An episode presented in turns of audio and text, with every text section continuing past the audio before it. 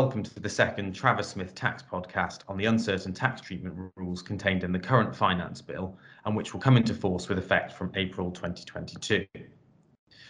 I'm Hugh Brooks, a senior associate in our tax team. And I'm Simon Skinner, a partner in the tax team. In this podcast, we're going to be taking a look at exactly what an uncertain tax treatment is. This podcast was recorded in the week commencing 24th of January 2022. In our first podcast, we gave a high level overview of the rules, so if you're new to the rules, then you might want to start there. As noted in the previous podcast, the rules are not yet on the statute books, but they are in the current finance bill. We've also had two versions of draft HMRC guidance on these rules, and HMRC released the latest version of this last week on 18th of January 2022. In this podcast, we'll use the term taxpayer loosely to refer to companies or partnerships, though the application of these rules in the context of partnerships does have some nuances. Before we kick off, let's recap on the test for what an uncertain tax treatment is. Thank you, Hugh. Okay, well, there are at least initially two triggers for uncertain tax treatment. Um, and there will be an uncertain tax treatment if either of those triggers is met. These two triggers are broadly that a provision has been recognised in the accounts to reflect that uncertain tax treatment, or two, that the tax treatment is different to the known position of HMRC. An earlier version of the legislation included a third draft, which would apply where there was a substantial possibility that a court or tribunal would find the tax treatment to be incorrect. There was a lot of concern over this third limb, and it's good that HMRC and the government have listened and removed it from the latest, latest finance bill while HMRC and the government consider it further. Unfortunately, from the consultation process, it appears that HMRC think there is still a gap in the rules without the third limb, so we may well see this come back in some form. The taxpayer needs to apply each of these tests and then to work out the tax that's attributable to the uncertain tax treatment. If the tax is different as it can be under those two limbs of uncertainty, you take the highest figure the taxpayer then determines whether the tax difference, having aggregated certain related amounts, exceeds the threshold, which is generally £5 million. In most cases, this needs to be assessed at the time the relevant tax return is made or amended, and not the earlier point where the taxpayer does the transaction that the uncertainty relates to. However, if an amount becomes uncertain under the accounting trigger after the relevant tax return, then you also need to apply the test at that later time. So taxpayers can't completely switch off their minds once a return has been submitted or amended. Thanks, Simon. So in terms of the accounting provision test, how do you expect this to be applied? Well, the rules don't change when or on what basis a taxpayer recognises a provision in their accounts that will still be an accounting question to be considered by taxpayers as they do now when they're preparing their accounts. However, the rules have been extend, slightly extended in the latest finance bill, so they apply if there is a provision for an uncertain tax position, regardless of the accounting standard that has been used. The previous version only applied where there was a, an uncertain tax position in accounts that were consistent with GAAP. The relevant accounts here are the accounts of the taxpayer, so the company or the partnership, although a previous version of the legislation suggested that a provision in the accounts of a member of the partnership may be sufficient. So broadly, the steps we would expect here are First, you identify whether there is a provision in the taxpayer's accounts in respect of a transaction, and that provision is to reflect the probability of a different tax treatment. Second, you determine what tax or taxes the provision relates to. And if you need to, you disaggregate any provisions for the different items it relates to. Thirdly, you consider whether the tax is a relevant tax, so VAT, corporation tax, or certain forms of income tax. Fourthly, you identify the relevant returns to which the uncertain amount relates. And then finally, you apply the threshold test separately to each uncertain amount taken with its related amounts as discussed on the first podcast in this series. Okay, thanks, Simon. We're going to focus on the second trigger for the rest of this podcast. This looks at whether the relevant tax treatment relies, wholly or in part, on an interpretation or application of the law that is not in accordance with the way in which it is known that HMRC would interpret or apply the law. So if we break this down, a taxpayer needs to first identify the tax treatment that they have applied and the interpretation and application of the law that they have relied upon. Second, they need to identify if there is a known HMRC position and if so, what that position is. And third, they need to assess if the tax treatment they have adopted is in accordance with HMRC's position. So how does a taxpayer know what HMRC's position is for these purposes? Well, the legislation expands a little on when HMR's position will be taken to be known. The legislation provides that HMR's position on a matter is taken to be known if it is apparent from HMRC guidance, statements, or materials that are of general application and in the public domain, or from dealings with HMRC by or in respect of the company or partnership in question. HMRC's draft guidance for the legislation sets out a list of things that HMRC consider count as materials that are of general application and in the public domain. The list includes HMRC's manuals, statements of practices, revenue and customs briefs, and explanatory and technical notes to the legislation.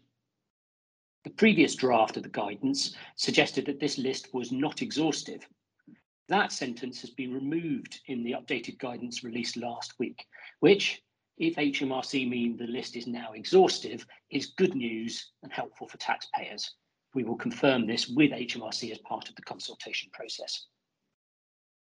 That being said, there is still a large volume of HMRC material on that list, and HMRC's interpretation of the law may not be clear from the material, or whether and how it applies to a particular set of facts may not be clear. The updated guidance released last week was somewhat helpful in this regard, in that it acknowledged that where HMRC's position is unclear, there will be no known HMRC position. However, while this is an easy statement to make in principle, it is of course a question of interpretation and judgment, and applying it in practice would not always be straightforward. It's important to note that the actual knowledge of the taxpayer is not relevant. The updated guidance acknowledges there is a large volume of HMRC material and states that the regime is not intended to act as a series of tripwires, it also suggests that HMRC will consider whether the business took a reasonable approach to establishing HMRC's position and notes that HMRC has discretion in imposing penalties and that there is a reasonable excuse defence. HMRC's materials are often incomplete or out of date and they can sometimes be contradictory. How are taxpayers supposed to navigate this? Uh, you're right, Hugh. This is going to be a very difficult area. HMRC have acknowledged this and have said that they will go through an exercise of refreshing and clarifying their manuals. In terms of conflicting materials, the draft guidance says that more recently published materials take precedence over older materials, which is a logical approach to take. The concept of outdated materials is a bit trickier, and it leads to the question of what does outdated mean? The guidance is not currently adequate on this. What if HMRC have expressed a different view in another public source? Well, yes, that should leave the older source update outdated. See the comments about contradictory materials that we've just been talking about. What if HMRC are known not to apply that guidance in that way in practice in a particular circumstance? It's not clear if this means that the HMRC gu guidance is outdated, but what is clear from the guidance is that a belief by the qualifying company or partnership that the guidance is outdated or wrong will not in itself mean that notification is not required, and therefore that may be a circumstance where clarification is required. What if HMRC's view has been found to be incorrect by a tribunal or court on a point? This is one of the more controversial aspects that came out of the consultation process. The first draft of the UTT guidance suggested that it depends on whether or not the judgment is being appealed. However, the updated guidance released last week does not include this wording. It instead suggests that HMRC's position remains unchanged until HMRC updates its published materials to reflect the position, position adopted by the tribunal or court. This seems to go too far as it suggests that even if a court has decided a point against HMRC's published view, and HMRC has no ability to appeal that decision, taxpayers would need to continue to notify under the UTT rules until HMRC has updated their public materials. Again, it's worth reiterating that actual taxpayer knowledge is not relevant. It doesn't matter whether or not the taxpayer actually knows what HMRC's position is. Okay, thanks, Simon. And what about the other tests for determining the known position of HMRC, i.e. where HMRC's position is apparent from dealings with HMRC by or in respect of the particular company or partnership in question? Well, this is a, little more helpful, we think. In particular, the dealings need to relate to that taxpayer. So, for example, it's not enough that an advisor has seen HMRC take a position in respect of an unconnected taxpayer or that HMRC has done so on, for example, another investee company of the same private equity fund. The first question is what counts as dealings with HMRC?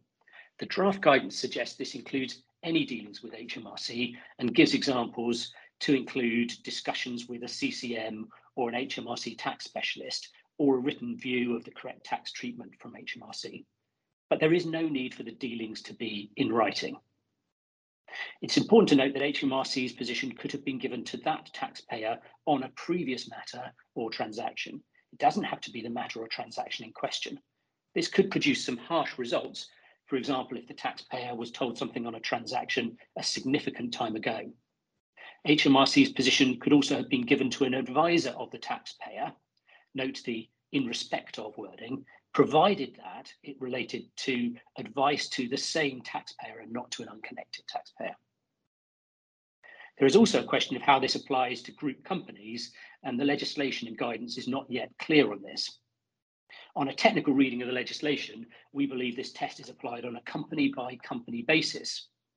We would expect this to be extended so as to be considered on a group wide basis. Otherwise, as noted above, information on HMRC's position that comes to a taxpayer based on dealings that another person, including another group company, has had with HMRC is not relevant to this test. Thanks very much, Simon.